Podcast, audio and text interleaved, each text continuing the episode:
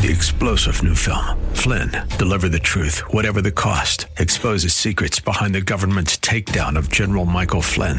Flynn knew what the intel world had been up to. He ordered the first audit of the use of contractors. This set off alarm bells. He told the truth. He was the most dangerous person for Donald Trump to hire. They had to get rid of Flynn. Flynn, deliver the truth, whatever the cost. Available now. Watch it today. Go to salemnow.com. Salemnow.com.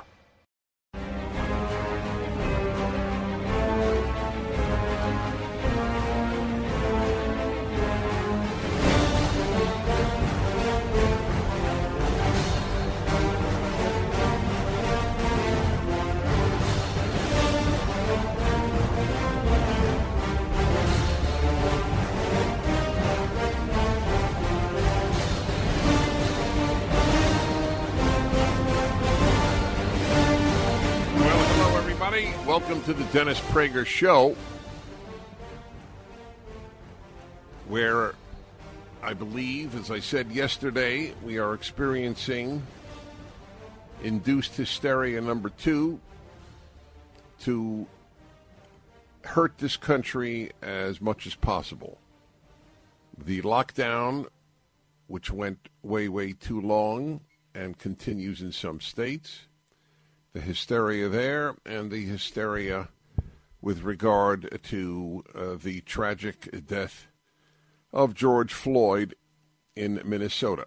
And uh, what we have now is uh, the most destruction of central cities, midtowns that I have seen in my life, perhaps the most in American history. And I, uh, I can only imagine what would be done in the media if these were people on the right who were doing what they're doing. Now, I want to talk to someone I have uh, known for years. He's one of the most insightful thinkers we have in the country, Dinesh D'Souza. He's one of the handful of people I could say doesn't need an introduction. He, but for those of you who don't know, he is a best-selling author and f- best-selling film maker. He has a book. It's out yesterday, June second and it is The United States of Socialism Who's Behind It, Why It's Evil, How to Stop It. And if that is not relevant to the moment, nothing is. Dinesh, where are you located? I am in the suburbs of Houston, Texas, and uh, watching with great interest all this chaos around us and trying to make sense of it um, in light of what the socialist left is trying to do uh, to take advantage of a crisis. And, and, and, and to create one, for that matter. So, Yes, I mean, it's very revealing when you look at their targets. It'd be one thing if the rioters were focusing on the bad cops or even on cops in general, but when you see them breaking um, shop windows and attacking entrepreneurs and writing capitalist pig and so on, it's very obvious that they've got a much wider agenda. They're targeting people who had no complicity and no role in the killing of George Floyd. so what you're writing is uh, so important. Again, who's behind it, why it's evil, how to stop it. All right. So let's begin with part one. Who's behind it? So let's start with uh, with these Antifa thugs on the street, and we're talking here about an assortment of groups. That Antifa is part of it. There's a group called Refuse Fascism. There's Black Lives Matter. Now, this is a kind of collectively, you can understand this as a paramilitary. It's a paramilitary force on the street, and you know this because it's organized. Protesters will show up to a location. There's a huge block of, of bricks that has been assembled the previous night and placed strategically for them there. There are little instruction manuals that tell them don't bring your own weapons. They will be provided for you. And then you can go and smash windows or do whatever it is you do. Now, Antifa by itself would be a serious problem enough, but they've got powerful allies in academia, in Hollywood, in the media, and in the offices of many congress- uh, congressmen and mayors. So the mayor of Berkeley is basically an Antifa guy. The mayor of Portland is at least sympathetic. Mayor de Blasio, I think when he looks at these young looters, he sees a younger version of himself. Is there anything too left for these people? Is there anything on the left they would condemn? I, I don't think so, and I think um, you know. I think it was a professor of mine who asked many years ago. He said, you know, ask a liberal in what society would you be a conservative? In other words, you want to increase taxes. You think that the current top rate of, let's say, 38% is too low. Well, when would you be content? Would you be happy with 50%? Would you then stop agitating? And, and, you'll never get someone on the left to, to say, yeah, that's the point at which I quit. That's the point at which we've now reached the society I've been striving for, and I will now be conservative in defending that society against all comers. No, there's never such a point, and I think why because what's happening on the left is it's a movement in a direction. And so there's the explicit socialism of Bernie Sanders, but there's also the creeping socialism of Pelosi and Biden. Uh, and if you think of the spectrum with the free market on the one side and socialism, pure socialism on the other, and ask which Democrat, are there any Democrats who are pulling in the free market direction, the answer would have to be there are none. Do you believe it is because they believe in it or because, uh, as I believe about Biden, he simply knows where the wind is blowing, the political, ideological wind? I think that they have uh, realized that they can make it pay for them. And I mean pay not just in terms of money, but also in terms of power. They've mastered a deceptive rhetoric. So, for example, when Elizabeth Warren says something like, we've got to turn healthcare over to the people, she talks about turning these public institutions to the people. But then I ask myself, well, what say, Dennis, do you or I have in the post office or the DMV? What say does the ordinary British guy have over the British National Health Service? None. We'd have no say at all. It's the politicians who control those institutions. So, so I think it's dawned on the democratic socialists that they are the ones who get to run things. Uh, the other thing that's very notable is that even though they keep talking about Scandinavian socialism, we want to be like Scandinavia, there is no politician in the history of Scandinavia who has gone from zero to a $100 million on a government salary. But that's been the case with the Clintons, with the Bidens, with Al Gore, with Obama. All these guys have gotten fabulously rich, not by inventing an iPhone, not by starting a business, but by leveraging their public positions into massive amounts of cash. You know, it's a very depressing statement you just made, or synopsis, because I have always felt, and I've been all over the world many times, that thank God, with the obvious exceptions, they're, they're always corrupt humans, that corruption is not endemic to the United States as it is to so many places, for example, in the third world. And uh, it has been uh, sobering to me to realize how much there is. Any thoughts on that? Yes, I mean, I think that we are still in a better position here than in many countries. When I was in, in, in India, for example, if you were pulled over by a cop for speeding, you could fish out a hundred rupee bill and pass it over to him, and he would drive off without so much as giving you a ticket. Now, you can't do that in the United States. So the corruption has not seeped through the whole society, fortunately, but it is it has it is definitely very strong in in high places. We've seen it in the deep state, the way that the, the police agencies of the government have been corrupted and have been manipulated. Um, the other thing about it is that these guys, with the Clintons and the Bidens, they have figured out a way to I would call it offshore the corruption. So, for example, the Chinese government makes it a habit when they want to do, do a deal with a country, they start fabulously enriching the family members of the politicians who are going to be voting for that deal. And they applied this formula with perfection to the Bidens. So if you look at Biden's net worth, it hasn't grown substantially. Why? Because he has to disclose every transaction that he does. But if you look at the net worth of his brother, James Biden, or his son, Hunter Biden, their net worths have swelled fabulously because they always happen to accompany Biden on these trade missions and make all kinds of side deals with the government that, that result in massive transfers of cash to the Biden family. Let's go to the violent uh, protesters, or they're not even protesters. Just, just go to the violent mob out there now. I I have shared my thoughts with my listeners for a long time. Uh, who are these uh, overwhelmingly young men. What is your thought? What makes someone that bad in such a decent country? I would say there are two answers to that question. The first is that they have been radicalized in the universities. I think you know this as well as I do. Uh, they have been taught that what happened to George Floyd is not anomalous.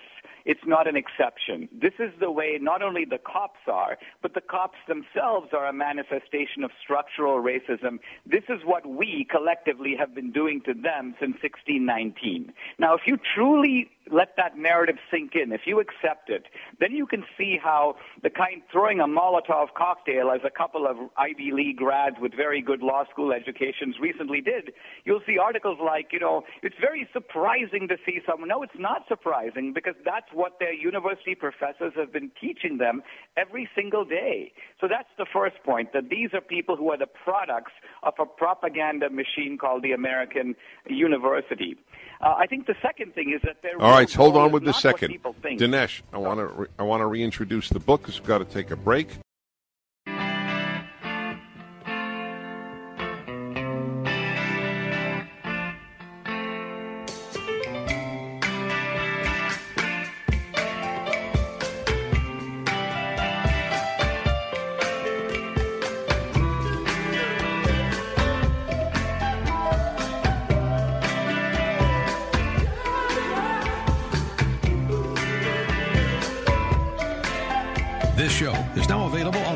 Video streaming on Town Hall TV, as well as our website. If you want to watch the show, not just listen, go to townhall.com and click on the Town Hall TV button.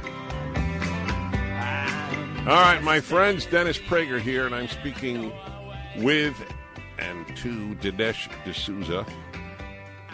His brand new book came out yesterday United States of Socialism who's behind it, why it's evil, how to stop it. My last question to Dinesh was what is his theory on the type of person? What is the etiology, to use a fancy word, the genesis, the root of the person uh, throwing Molotov cocktails, the person smashing the windows of a store? And by the way, I might uh, I might Ed, do you think there is any difference between the person going in and looting and the person just smashing windows? Is it the same type of group? So uh, let's go back, uh, summarize your number one theory, and then the second. Who is doing this? I think the looters and the window smashers don't necessarily have to be the same people. Uh, there's obviously some overlap. But there are some people who are looting just out of opportunity. Uh, they realize that there is now an op- there's a moment here in which the cops are on the defensive. They're intimidated. Uh, they're being themselves watched for excessive use of force. So this is a time when bad guys are going to take advantage. But a lot of people who are smashing windows are doing it symbolically. They're doing it politically. They're doing it ultimately to to demonstrate, almost you could call it the broken windows theory, that no society has any existing order where you can, with impunity, break windows. Um, a point I wanted to make um, just before the break was this, and that is that I think uh, there are conservatives who think that these are people who literally think that they're going to create a revolutionary overthrow of society, and I don't think that's what they are after. Uh, what they are after is cowing us into submission. Uh, I don't know if you've seen these rituals, some of which have been pictured on social media, where large groups of people essentially genuflect before a kind of cultic priesthood of uh, left wing protesters who make them repeat things almost in sort of Jim Jones fashion. It's a kind of ritual of submission. And I think this is really what Orwell predicted. Uh, he saw this on the socialist left, even in Europe. And that was a tyrannical impulse, a desire to dominate other people and reduce them to subjection. There's a very poignant scene in 1984 where they tried to get Winston, the protagonist, to say that 2 plus 2 is 5.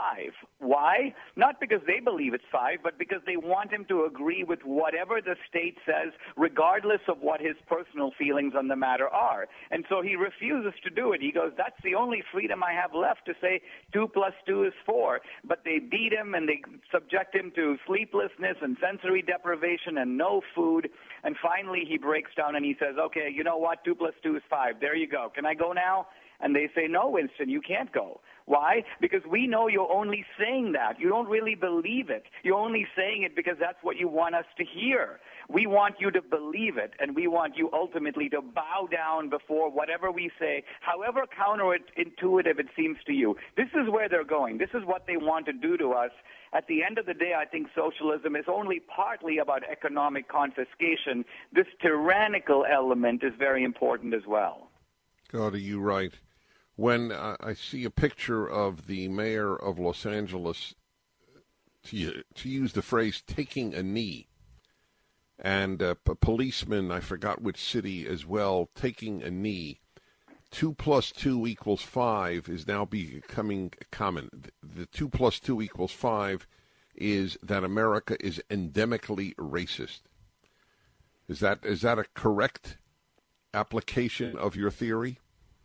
It, completely so. Uh, I also think that two plus two equals five is at work in the in the coronavirus um, extremism. It's at work in the um, in the climate change um, uh, debate. Why? Because the left these days has realized, you know, when Marx when Marx predicted a socialist revolution, he thought it would come about automatically. He thought that the working class would become so immiserated, so exploited that they would overthrow the system. And that has never happened from Marx's day to this day anywhere in the world.